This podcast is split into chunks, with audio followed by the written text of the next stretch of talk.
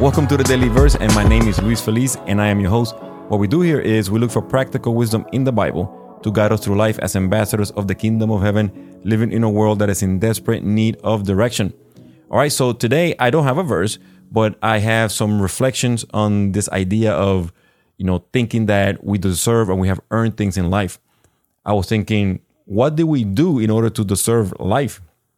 You see, the idea of earning and deserving implies that there is some sort of agreement between two parties one that is going to do something and the other that is going to give something in exchange. Does that make sense? So then, what could an uncreated human possibly do to deserve life?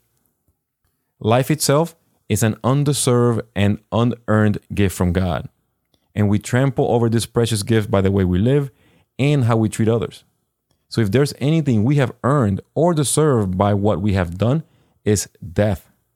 Have you ever wondered why do we have to die? Scientists know how we die, but why do we die? Nobody knows. Well, guess what? It's in the Bible because we have sinned. We have earned it. But God wants us to experience life in its fullness. Therefore, He created a way for us to accomplish this. And that way is Jesus Christ, the one that death could not stop, the one who gave us a new life. I'm hoping that this makes sense and that you find it valuable. If you did, consider sharing this with a friend, and I will see you on the next episode. God bless you. Bye.